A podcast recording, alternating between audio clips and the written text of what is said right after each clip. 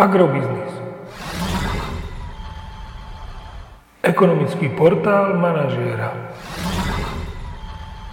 Prognóza cien agrokomodít pre 29. týždeň. Očakávané ceny na burze Matif na konci 29. týždňa. Pšenica 172 až 178 eur za tonu, kukurica 175 až 182 eur za tonu, repka 370 až 378 eur za tonu.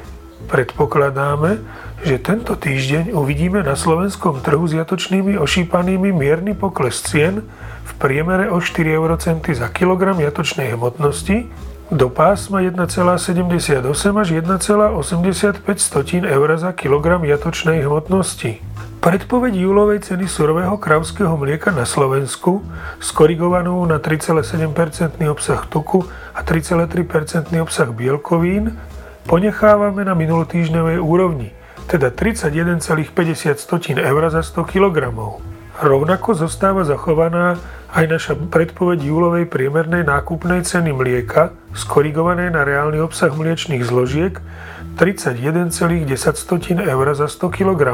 Cena benzínu Natural 95 by mohla posilniť o 1,5 eurocenta za liter na 1,38 eur za liter a cena nafty by mohla vzrásť tiež o 1,5 eurocenta za liter na 1,25 eur za liter.